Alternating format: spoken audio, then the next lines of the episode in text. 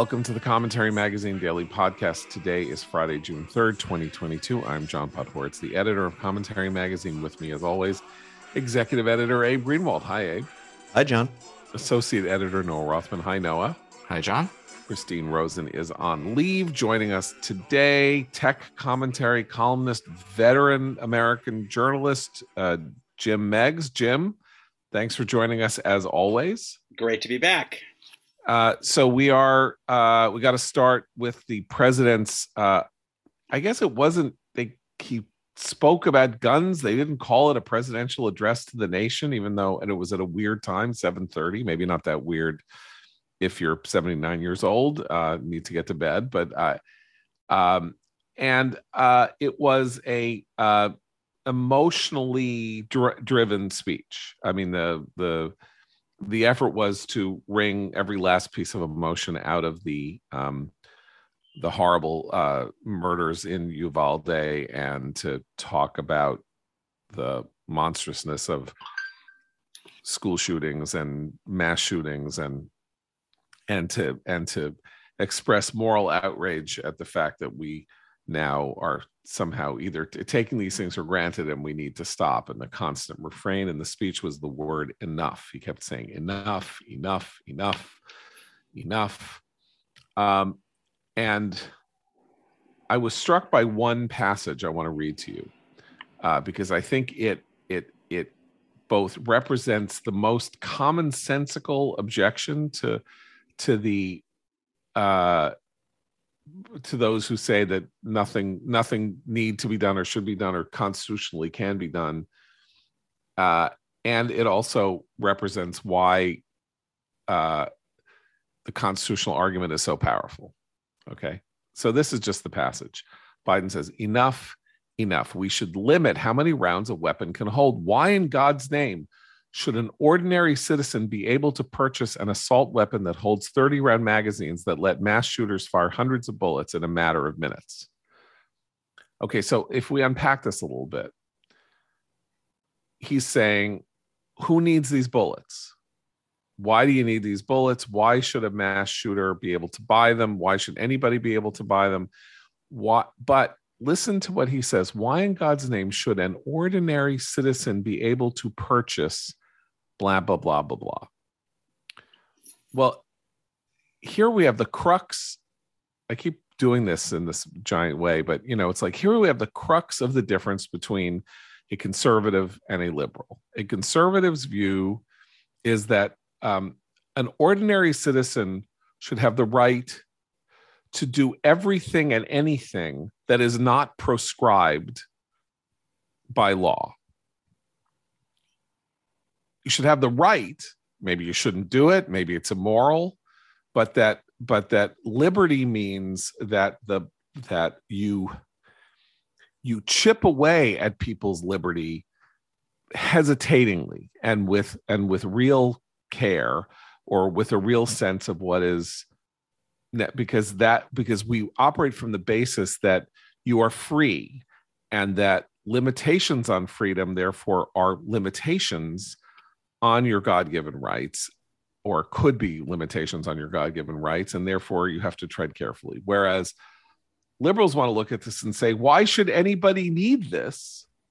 No, nobody needs this, so they shouldn't have it. Just to add to what you're saying, John, I think another way of saying it is that there's a conservative idea is that when it comes to rights, you don't have to demonstrate need. Oh, that's a very good way of putting it. Or as, or as, or as uh, you know, King King Lear's monstrous daughter, uh, Goneril, says to Lear, you know, what do you need all these people in your in your entourage for? What need have you of a hundred men or 50 men or 25 men? And Lear says, reason not the need.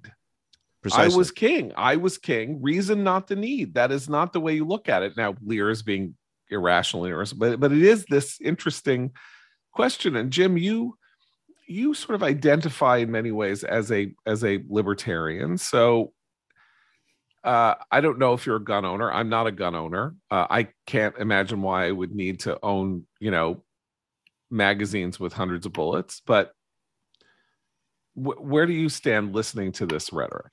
Yeah, I'm not a gun owner, uh, but I I am sympathetic to the not just the libertarian, just the constitutional argument that that the Second Amendment means what it says, and that the purpose of owning firearms isn't just you know Biden always likes to to say, well, you know, you don't need this for hunting.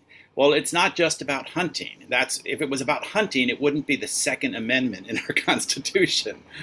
So I I think that the, the notion that that we need to justify people's right to own firearms is is wrongheaded.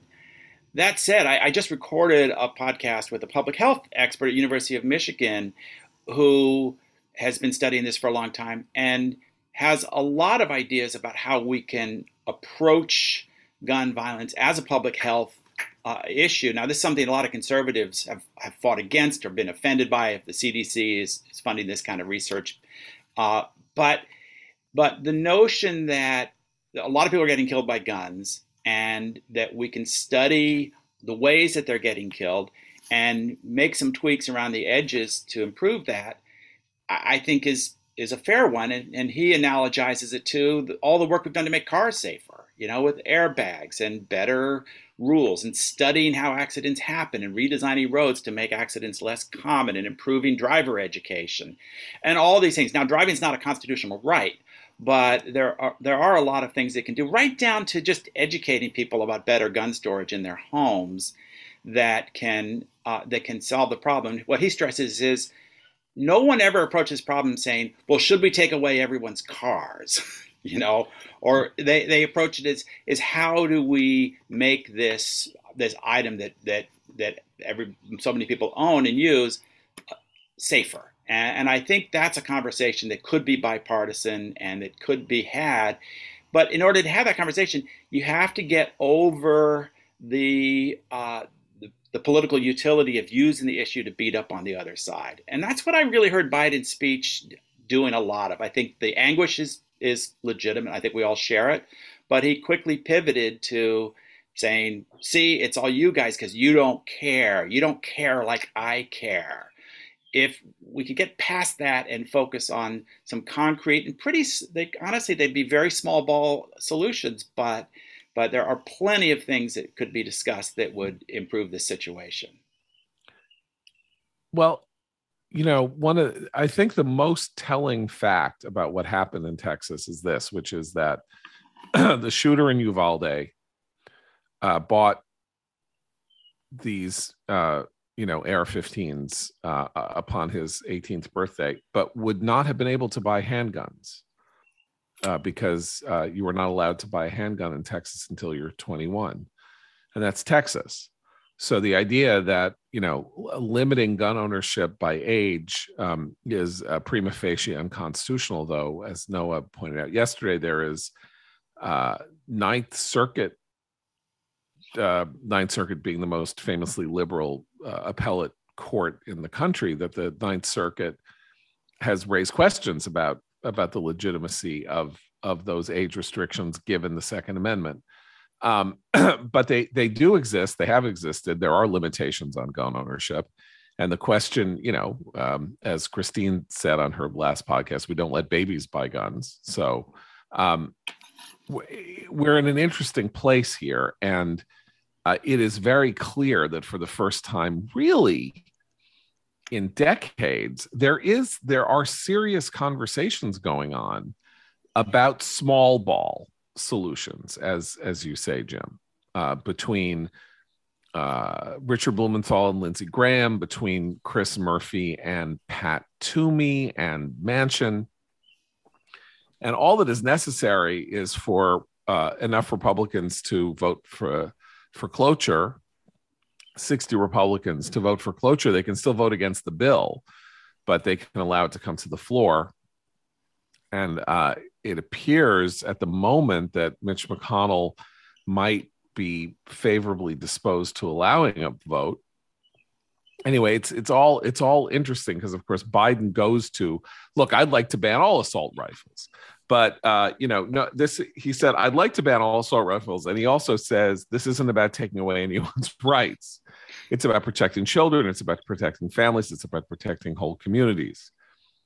Um, but of course it is about taking away rights. Uh, maybe not constitutional rights they or limiting rights or something like that. It is. And we do limit rights. We you can't yell can't shout fire in a Don't crowded say theater Don't say it. and Don't invoke Why? Oliver Wendell Holmes for any particular reason. Certainly not the Espionage Act.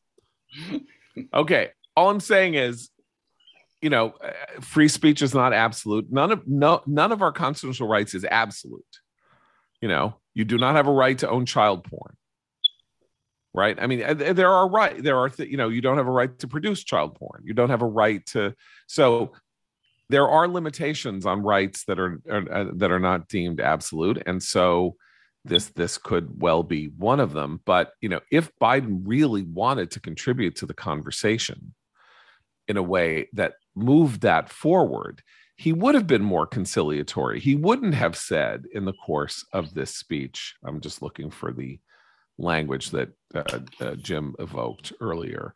He said you know the house is doing great. The house has already passed key measures the house of course being in democratic hands. This time we have to take time to do something. And this time, it's time for the Senate to do something. But as we know, in order to get anything done in the Senate, we need a minimum of 10 Republican senators. I support the bipartisan efforts that include a small group of Democrats and Republican senators trying to find a way. But my God, the fact that the majority of the Senate Republicans don't want any of these proposals even to be debated or come up for a vote, I find unconscionable. Now, if your interest was in that small group of people getting to 60 or you know getting to an agreement that could get a vote for cloture and then pass by 52 votes or something in the in the senate um you wouldn't be making a you wouldn't be provoking a ideological confrontation a partisan confrontation on this And maybe That you was the would point know of the what the, heck you're talking about. Part of the problem that gun control advocates have is that they are very certain of things that are not true. And a lot of that showed up in Joe Biden's speech last night. Among them, a few years, I'm quoting, a few years ago, the family of the inventor of the AR 15 said he would be horrified to know that this is that his design was being used to slaughter children and other innocent lives instead of being used as a military weapon on the battlefield as it was designed. That is what it was designed for. That is not what the Armalite rifle was designed for. If you carry an AR 15 on the battlefield, you're going to get smoked. It's not a weapon of war, it is a weapon of utility for private hands. Likewise, um, we should have the response we should have the ability to uh, sue gun manufacturers as we sue every other, we can sue every other company for liability. You can't sue any other company for misuse of your product. You can sue a car maker if the car blows up. You can't sue a car maker if somebody drives into a crowd. That's a misuse of the product. And we have legal liability as a result to protect companies from frivolous lawsuits when people misuse their products like this. Gun people know this. I'm not one of them, but they know all this. They've internalized all this. They can talk to you off script about all this. Gun control advocates cannot. So right. So uh, this is an important point that Biden Biden says. Look, you know, where would we be if we couldn't have, you know, if the tobacco companies hadn't been liable for tobacco? Um, I mean, come on now, the the level of of tobacco use in the United States had already dropped by something like forty percent before it became before a court said that a tobacco company could be held liable for the diseases of the of, of people who you know who smoked tobacco.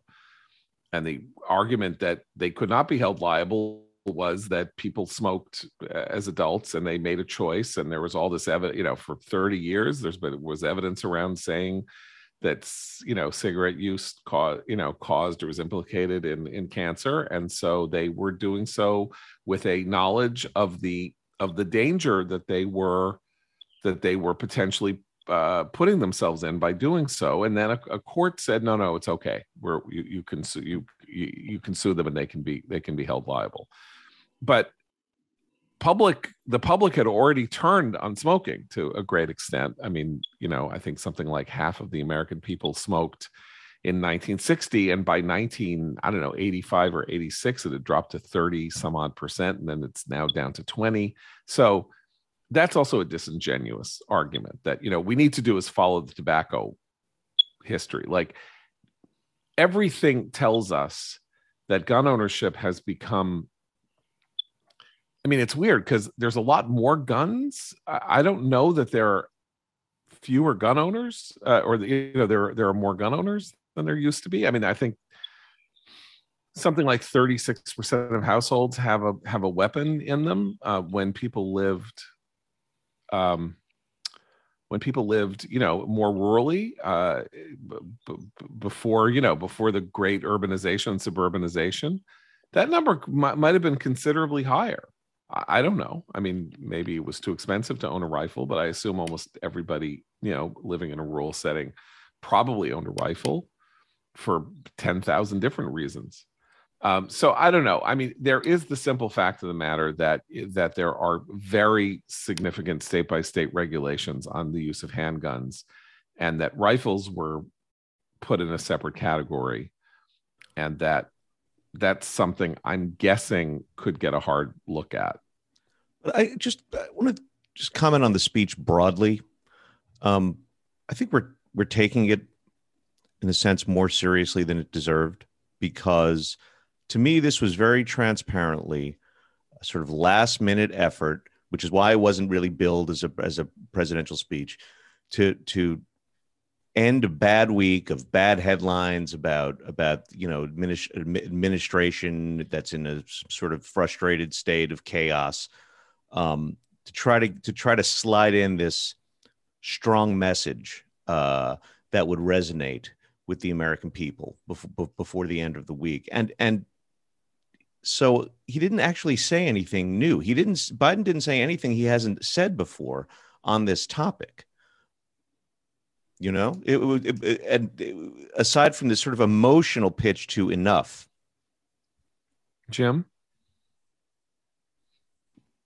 Yeah i'm really struck with the lack of self-awareness in this whole speech. He, he said we can't fail the american people again. You know he loves this sense of just uh, of moral outrage and conveying his his passion for this common sense thing that just obviously has to be done well you were a senator for 475 years, you know, very influential one. You were vice president for eight years. Your party had, you know, er, uh, early in the presidency, commanding control over the levels of power. So why didn't you fix it? If these things are so easy to do, why didn't you do them? Why why wasn't this the first thing you did when you came into office? Instead of shutting down pipelines on your first couple of days in the White House, why didn't you do this? Uh, if it's so obvious, so easy, so straightforward, so morally compelling that there's that the answers are simple and direct and, and everyone should agree, then then you're in charge. Why didn't you fix it? Well, we should talk about another uh, element in the speech that is, you know, both important and and and discussed very cavalierly, right? Which is that he says, um, that there's a mental health crisis in the United States, right? We have and and obviously uh, these last two cases, not the not the not the not the one in California at the church, but uh, Buffalo and Uvalde, um, and of course Parkland involved uh, uh young males under the age of 21. Um, but he says, look, there's a mental health crisis in the United States. Youth mental, we have to do something about it. That's why mental health is the heart of my unity agenda that I laid out in the State of the Union address this year. Um, do you remember that there was a unity agenda? I do remember a unity agenda. I don't remember. I don't the, remember mental health being a part of it. it well, been, it was the center, been, but me, it was the It was the heart. It's the heart of Frankly. the unity agenda that I already forgot existed. And you know, uh, the State Union wasn't that long ago, right? It was um, like three months ago. Anyway, um, here's what he says. We must provide more school counselors, more school nurses, more mental health services for students and for teachers. More people volunteering as mentors to help young people succeed, more privacy protection and resources to keep safe kids safe from the uh, harms of social media. This unity agenda won't fully heal the wounded souls, but it will help. It matters. Are you kidding me? more mental health services for teachers. How is that going to what what the hell are you talking about? More people volunteering as mentors, that's to help a mental health crisis in which kids in which you're talking about you are eliding things here fascinatingly, right? There's a fascinating illusion going on here, which is you have psychopaths who are you know who have shot up schools. And then you have a youth mental health crisis in which kids are riven with depression anxiety um, an inability to you know sort of produce perform they're uh, they're regressed in age and all of that. And you're somehow going to dovetail that which is a problem uh, of paralysis of emotional paralysis a lot of it due to covid. And with active evil uh, that is in an entirely different category. You know, like let's get more school counselors. I know because school counselors are just fantastic, right? I know we're about to get letters from school counselors. Like, that's great. Let's get more school counselors and mentors. We'll get mentors because you know um, if if only the Uvalde shooter had had a mentor when he was 11, he wouldn't have been killing animals. I mean, you know, there is a there well, is a contemptible I mean, kind of you know, just like throw crap at the wall to see what sticks quality to this, which is I'm just going to shovel everything in and see what I can convince people. There is a mental, there is a youth mental health crisis in the United States. It is not implicated in what happened in Uvalde and in um, and in uh, Buffalo because you know, does that mean that in 2017, when Parkland happened, in 2012, when Sandy Hook happened, in 1999, when Columbine happened, that all of these things have the same root in a kind of uh, generation wide or two generation wide youth mental health crisis? Ross Douthat had an interesting proposal, I thought, this week that I, that I didn't see talked about much uh, in a column. The, uh, he floated the idea and I, I, just want to know what you guys think about it. Um, that instead of trying to limit the age at which uh, people could could purchase certain guns, that you you come up with an age limit. I don't know, at least 25, 23, whatever it was, and under if you want to get uh, a particular type of gun under that age, uh, you have you face a more rigorous type of uh, background check one that's sort of probing on on mental health. Look, it's an interesting de- uh, unless you so. believe that background checks themselves are unconstitutional. I don't see any no, reason why you couldn't true. have different. I don't think that's true. Check. The objection is that this isn't the province of the federal government. These are state level initiatives, right? But let's that's say they're state the level to federal to a federal uh, flag law or what have you, and Red closing flag. background. You know, the background check um, loopholes, which is gun shows and private sales, doesn't do anything to address gun violence. It do, wouldn't do anything to these mass shooters, and conspicuously, the vast majority of gun violence that's that occurs in this country would not be flagged by red flag laws. Hey, can we talk about that for a minute? Urban areas and have a lot to do with gang violence. Yeah, can I talk? Can can we talk about that um, just for a minute? And I to just which is just to say not that red flag laws have no value. I think they do. I think they would interdict the kind of mass high body count events that we talk about here that capture the nation's attention. But that's not the vast majority of gun violence in this country. Do you know how many shootings there have been in Chicago? Is June 3rd this year. June 3rd. So we're, you know, we're not even fully halfway through the year. 1184 shootings in Chicago just to give you a sense of the size of that, New York has had 296. New York is, of course, twice the size of Chicago. New York is in the middle of a crime spike. I mean, the the numbers over you know over the last two years are horrifying. But so he goes through this whole speech about enough, enough, blah blah blah, blah, blah. and uh, 1,200 people have been shot in Chicago. That, that that is not mentioned in this speech about gun violence. Not mentioned. So, what does that tell you? Those that is not happening. Those people aren't being shot with AR-15s. They're being shot by with handguns, illegal handguns, probably, and I mean the overwhelming majority of cases. So essentially, what we're talking about now are are acts of uh, horrifying barbaric madness, um, they are by definition criminal, right? Because they're illegal and they involve horrifying violations of criminal statutes. But they're not being perpetrated by criminals, pers- people who are professional criminals or people who whose life is a life of crime, right? The one in Uvalde, you know, hasn't been arrested before, as far as we can tell, and the the guy in Buffalo, nothing. Um, they they did popping on screens for things that were said and done, you know, in school and on sports fields, but not criminal. And so, very oddly, the president of the United States talking about this does not talk about the epidemic of gun violence in cities.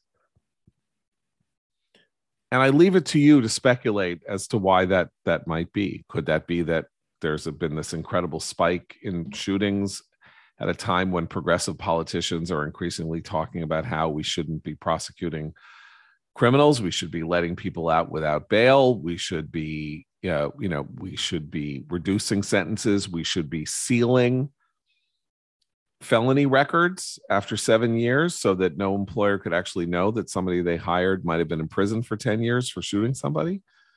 That kind of thing. You think that general atmosphere since like 2018 2019 hasn't contributed to this epidemic of gun violence that the president might himself have taught because that's the epidemic of gun we don't actually have an epidemic of mass shootings. That's a that's a complete myth right? I mean the shooting in unless you want to count a mass shooting as something where one person shoots more than one well, person that then counts as a mass shooting. I'll tell you where it did show up in joe biden's speech um, where he cited the Centers for Disease Control statistics, which recently now indicate that gun violence has overtaken car accidents as the leading cause of death among children age 0 to 17.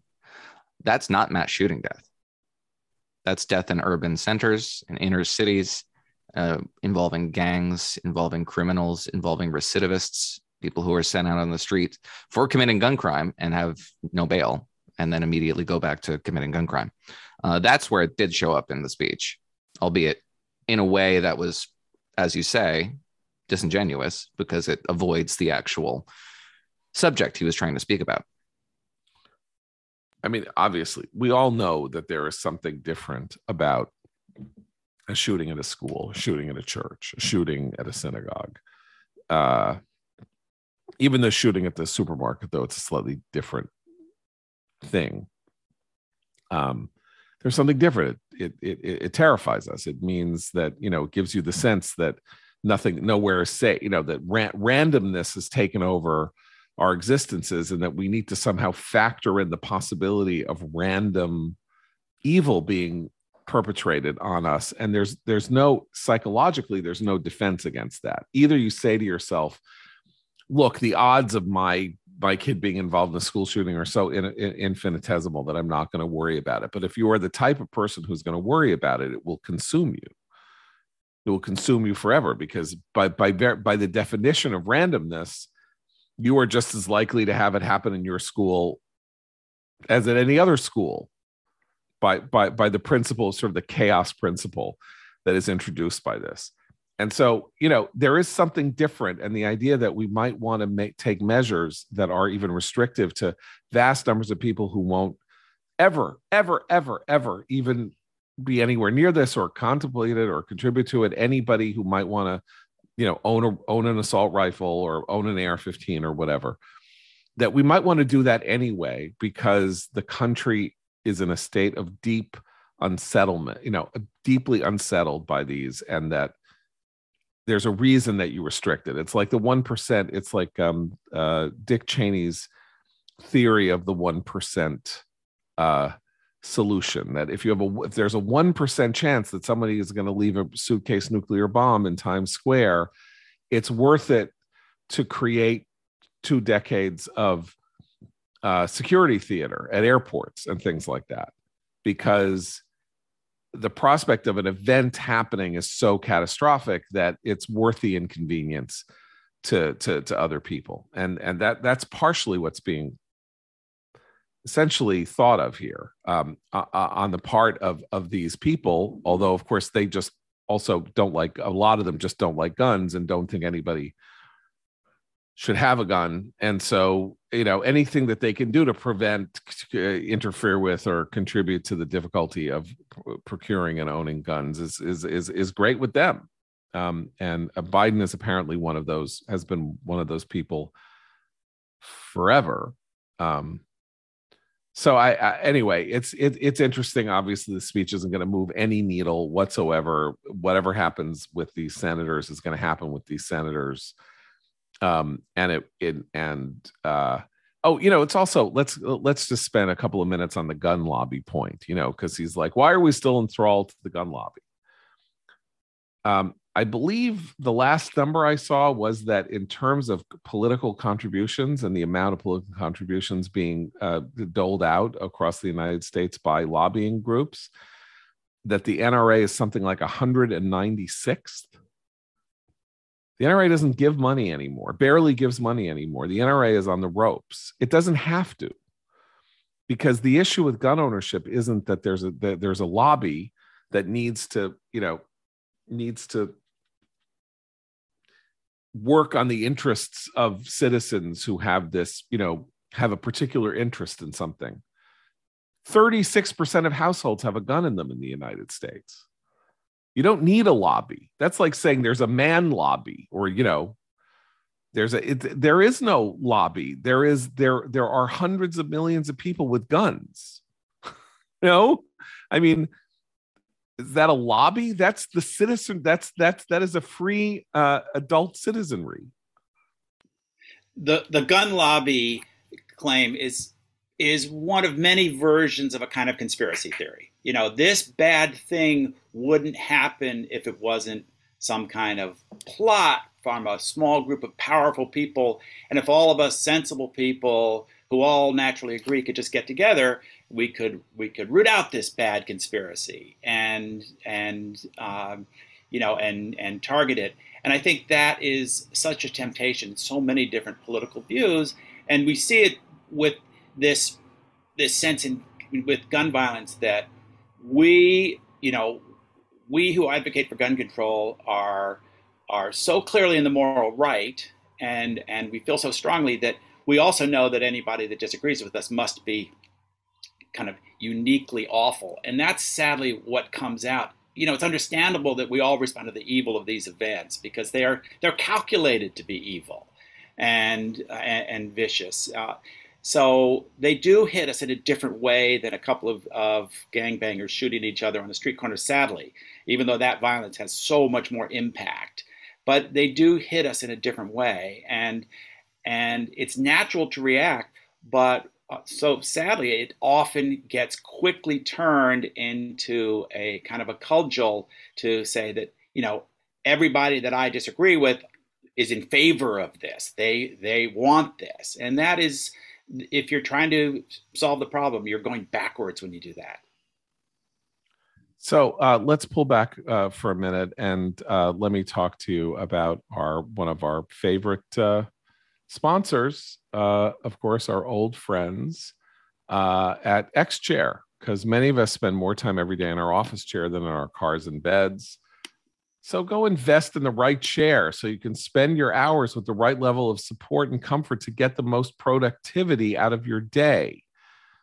Because the X chair will make your time at your desk not only more productive, but but will enhance your seating in your home and will maybe become the favorite place that you sit either at home or at the office. Not only does X Chair's patented dynamic variable lumbar or DVL offer the ultimate customized support, but the Chair can give you a massage, heat up, cool you down. And now, thanks to X Chair's new FS360 armrest, you can even adjust your armrest to the perfect position. All these unique X Chair features help the hours at your desk fly by in complete comfort. That's why I love my X Chair. So go to xchaircommentary.com now. That's the letter X, the word chair, commentary.com, or call 1 8444 X Chair for $100 off your order. X Chair has a 30 day guarantee of complete comfort, and you can finance your purchase for as little as $30 a month. X Chair Commentary com. And we're also brought to you today, as we are many days, by my dear friend David Bahnsen of the Bahnsen Group and his book, There's No Free Lunch 250 Economic Truths, this necessary primer uh, education tool instruction manual, daily devotional to uh, the uh, ideas of uh, ordered liberty, economic freedom, human flourishing, and the connection between uh, the most uh, eternal qualities of mankind and the universe and the good working order of a free society and a free economy. Uh, 250 economic truths explored with quotes from great thinkers, great theologians, great uh, writers, great economists. Um, you really can't miss with this book. Get it at Amazon, Barnes and Noble, wherever you get your books. That's There's No Free Lunch, 250 Economic Truths by David Bahnsen. That's B A H N S E N, 200 and There's No Free Lunch, 250 Economic Truths. Uh, okay, where where where do we go from here? I've already forgotten. Here we had a plan, and now I've forgotten our plan. And uh, you guys job numbers. Job numbers. We have we have pretty good job numbers. Okay, everything solved. Biden's political crisis is over. Democrats are going to hold the House and, and advance in the Senate. I mean, the job numbers are pretty much the same as they have been. And can we tell the dirty little secret of jobs numbers? High jobs numbers have an inflationary effect. Right. So, so unfortunately, yeah, go ahead. Just because it's all very confusing because I have friends in finance who listen to what they're told by, you know, the Goldman types and what have you, and they don't see recession on the horizon. And the thing about recession is you don't know you're you're in a recession until you're almost out of it. At least when it's a, a quick one, as we would expect this to be if there is a correction to be made. Um, because it would come in as a negative growth in this quarter. But they see, you know, tepid growth in Q2, which we won't know until the end of this month.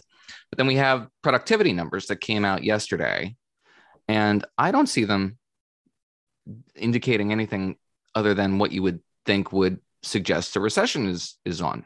Um, because productivity came in at a, a, full point lower than what was expected.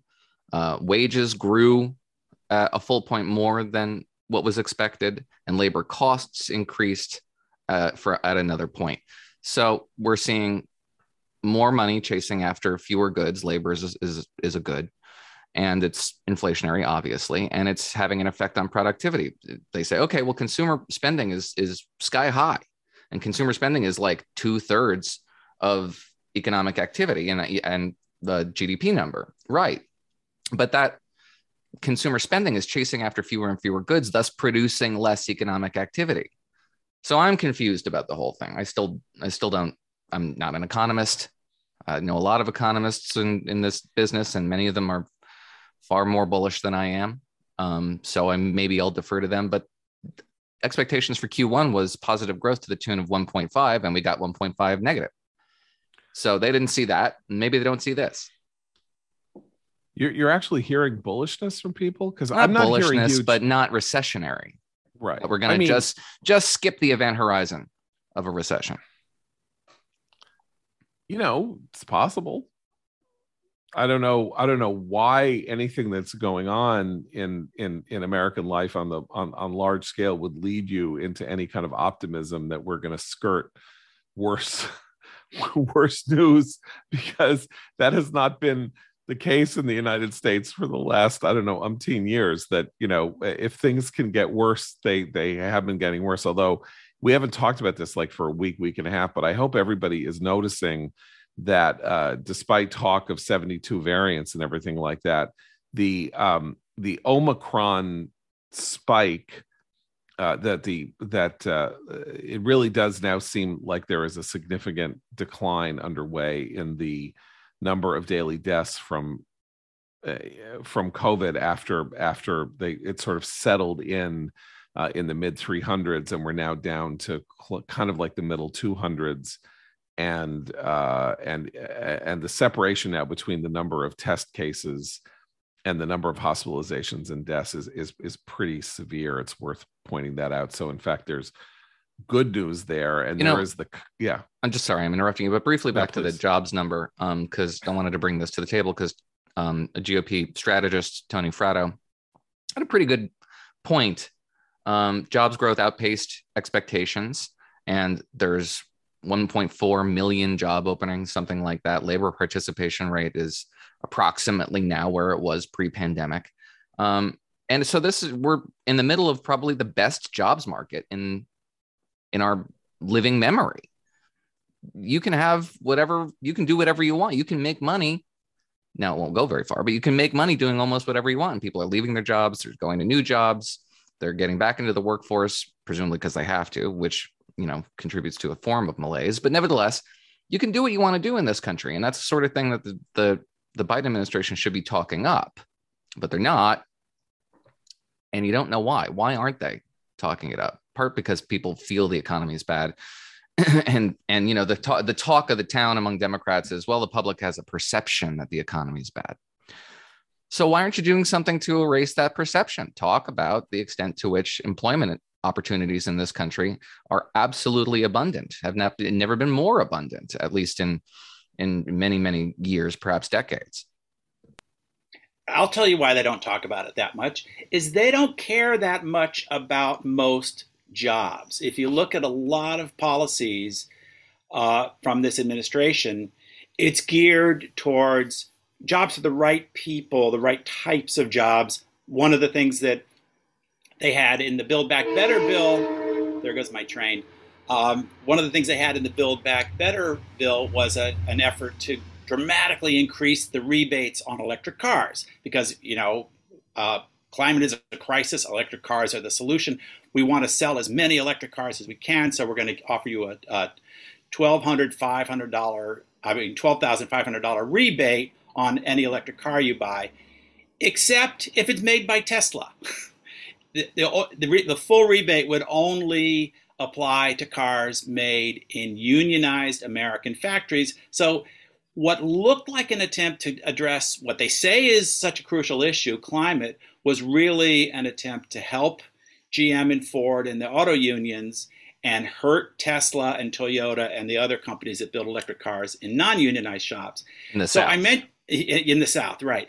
Um, so I mention this because it's actually kind of sadly typical that that the not all jobs are created equal, and and when Biden talks about jobs, he's got a model of you know a, the, a, a world of the 1950s um, when everybody worked for a union and he thinks it's his job to bring that back, not necessarily to really get the economy humming for everyone. It's the same reason that they don't make any efforts to make it easier to launch or operate small businesses. They don't really understand that world, they don't really respect it. So when they think about how do we help the economy, the idea of streamlining regulations or making it easier to start businesses or simplifying the tax code. None of that appeals to them. They they think their job is to designate specific sectors of the economy and do favors to them and then claim credit for the benefit of those very specific favors. You guys were talking about this on the podcast yesterday, I think, this tendency to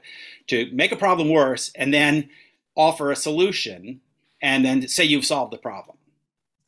I'm more struck by uh, Noah, I mean, Noah makes a very good point that they have a good story to tell. Why aren't they telling it? We keep hearing Biden saying he's not being defended, he's mad, people aren't defending him enough. There is something very striking about uh, the fact that they're not going around saying we are the jobs administration, jobs, jobs, jobs, jobs. Look at all these jobs. There's so many jobs, and you, you know, for the first time in maybe more than 20 years workers have the upper hand over employers. They can they they they can uh, you know they can uh, trade up uh, to improve their salaries. They they they they have bargaining power uh, when for almost 20 years really workers didn't have bargaining power.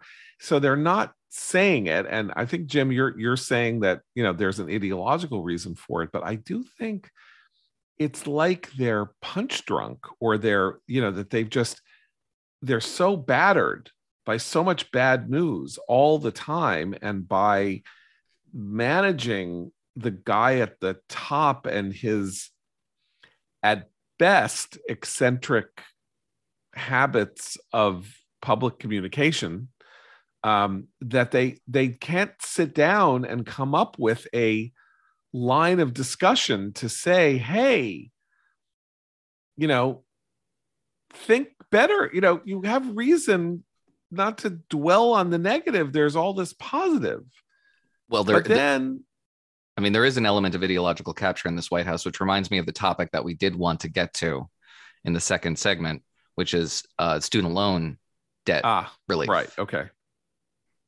Well, so the ideological capture, though, doesn't mean you can't say we create a lot of jobs. Like theoretically, Bernie Sanders wants to create a lot of jobs too. Like, you know, it's not like it's not like the progressive position is there shouldn't be jobs. The idea is that workers should be in the driver's seat and they could sort Well, of well, hang on one second, John. Are you sure it's not? I mean, Bernie Sanders is an old school pro worker socialist. Yeah, That's a very different ideology from the intersectional woke progressive of today, Right. who's suspicious of the whole idea that we should even have to work.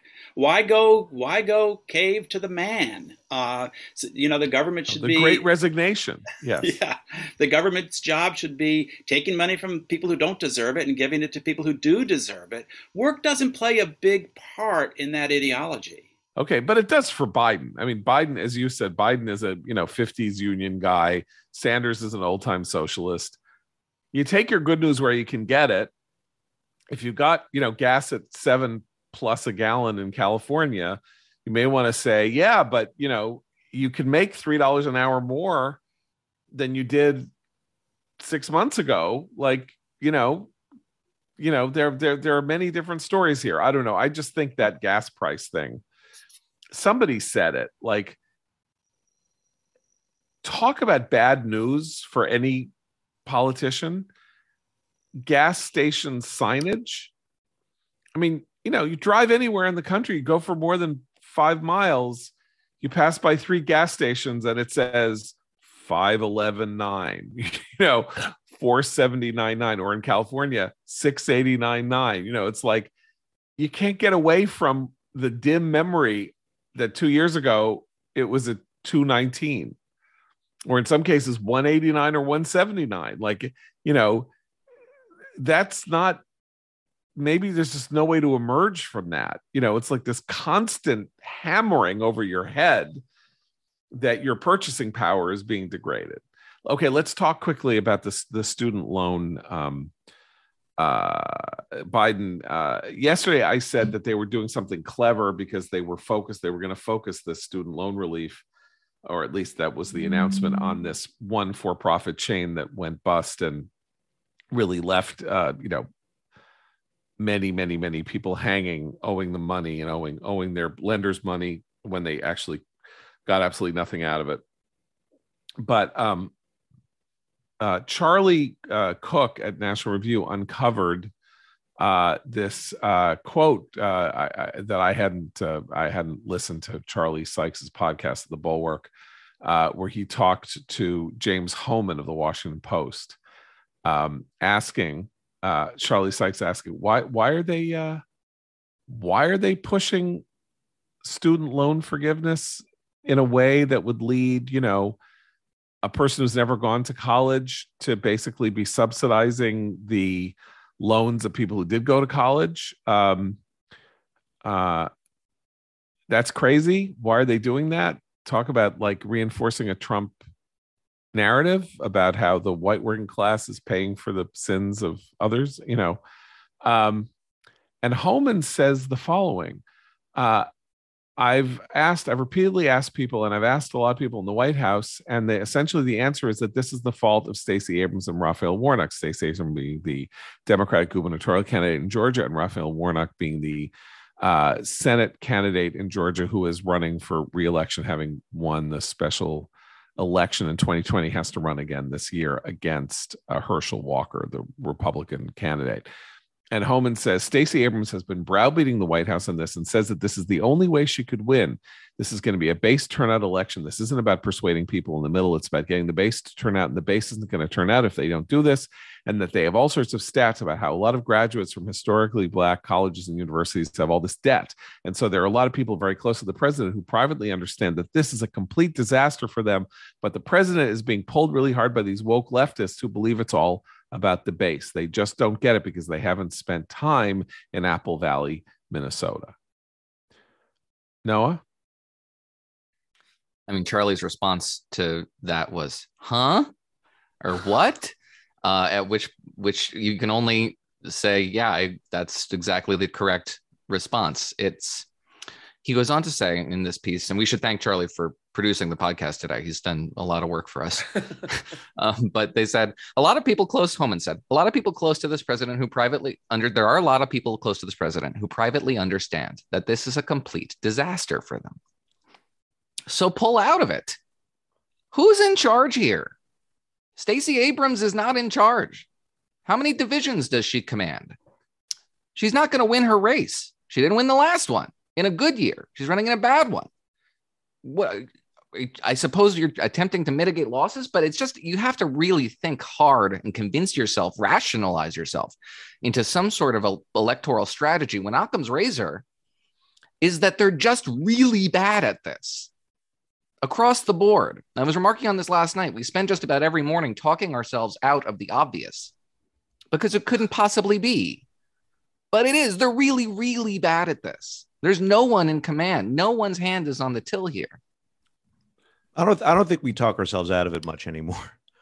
Um, I, yeah, I, the I whole think- week we have been talking ourselves out. yeah. of it. There's another thing here, which is that I think that this this story um, is kind of says a lot about uh, the Biden administration in microcosm here.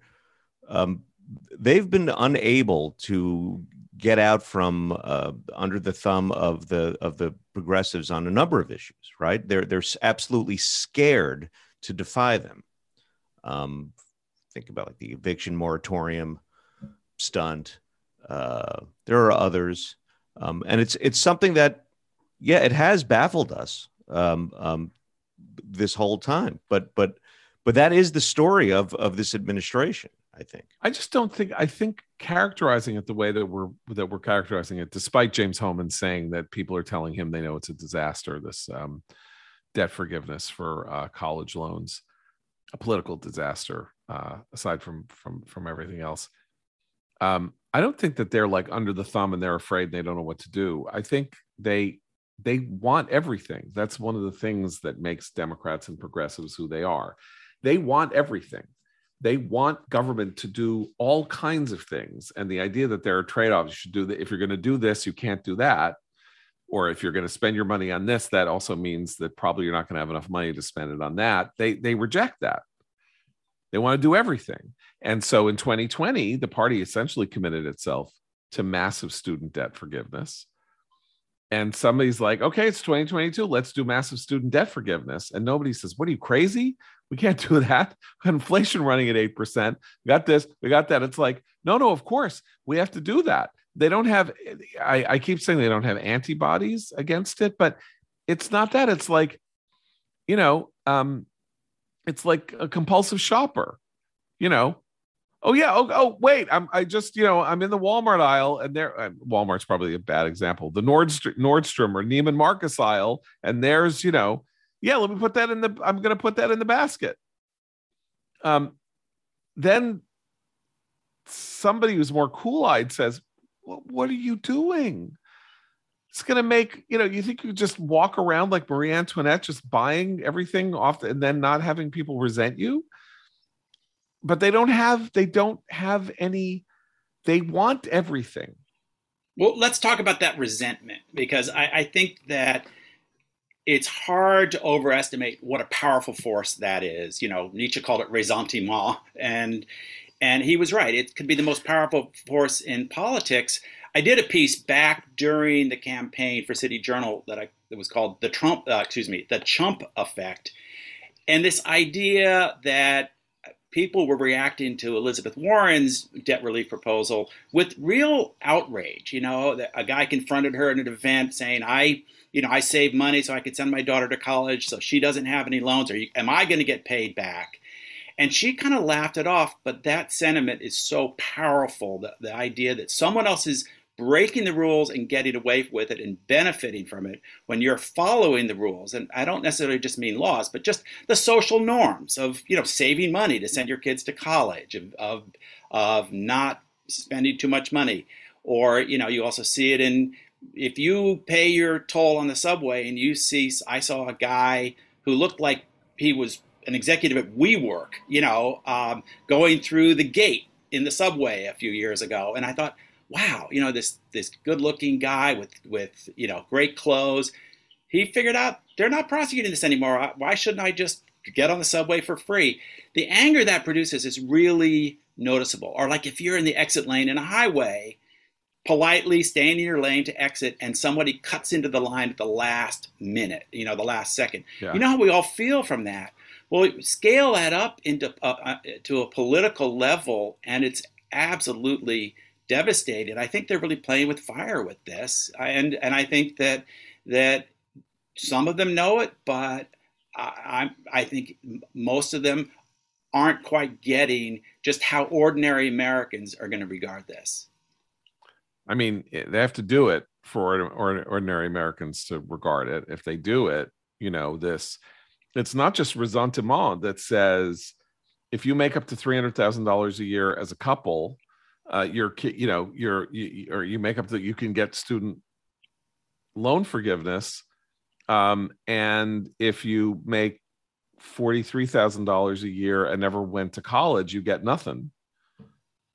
Uh, that's not resentment. I mean, that's not wh- whites being bitter about black. That's not you know that's not the country is passing me by. That's that is literally what the f I mean, how dare you? Yeah. yeah. Who? Where's the Democratic Party's fair? What's the Democratic Party's core constituency right now? It's it's college educated white suburban people for the most part, mostly people with graduate degrees and and black people and black people.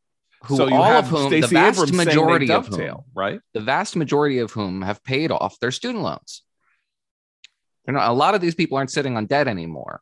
It's real. It's recent graduates with that recent being the, than the previous decade. Um, so you're talking about a really large constituency who played by the rules, who put 40, 50, 60,000 dollars towards a loan that they took, paid the interest, and did everything right, and will be betrayed, stabbed in the back by this constituency. Maybe that doesn't shake their faith in all the other constellation of issues that drives them to vote Democratic, but it probably mutes their enthusiasm. I mean, um, this is a there's a this sort of mirrors, I think, um, immigration among uh, le- legal uh, Hispanic immigrants who who did it did it the right way, wait, wait, waited in that exit lane, uh, only only to see this, you know, this sort of sense of forgiveness or uh, encouragement um, uh, for those who who who who zoom in ahead. Look at look, I mean, let's say that in the abstract, student loan debt forgiveness is just an honor and should be done. Uh, there are a lot of things that should be done that we don't do because the social cost is too complex. But my favorite example being we should really end the mortgage interest deduction. It's distortive. It's a it's a it was a it was a colossal mistake. It was a gigantic societal colossal mistake based on a false idea that if you did this you would you would encourage home ownership.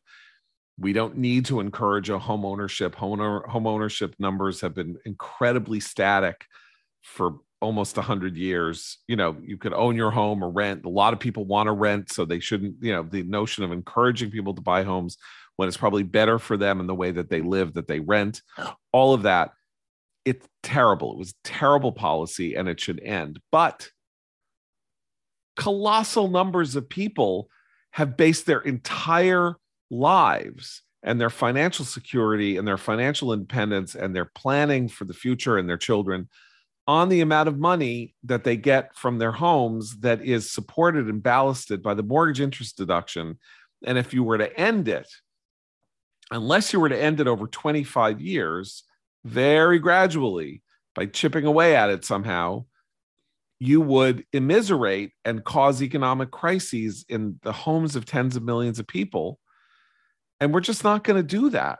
Like we made this devil's bargain and we have to live with it and we have to mitigate it to the greatest extent possible. Just like the fact that we tied uh, uh, healthcare benefits to employers rather than to individuals, something that was done after the Second World War. Terrible mistake colossal, multi generational mistake. Fixing it could have enormously deleterious consequences. So, I mean, even if you think that this is something that is necessary because blah blah blah blah.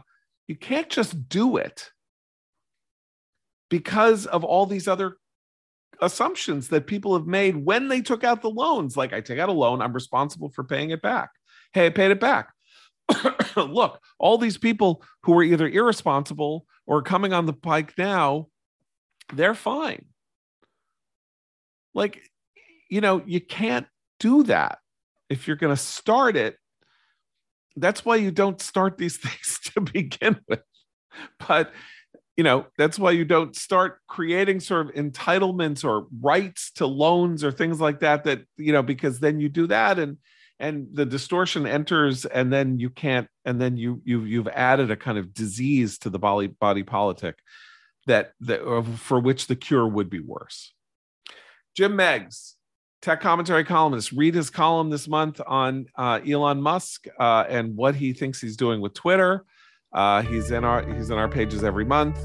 Uh, thrilling, uh, interesting, original. Uh, nothing like it anywhere else in the country, uh, in magazines in publications. Uh, Jim's commentary commentary on these matters. So thank you for joining us as ever. We'll have you back soon. And for Abe, Noah, and me, John Podhoretz, and the absent Christine, I'm John Podhoretz. Keep the candle burning.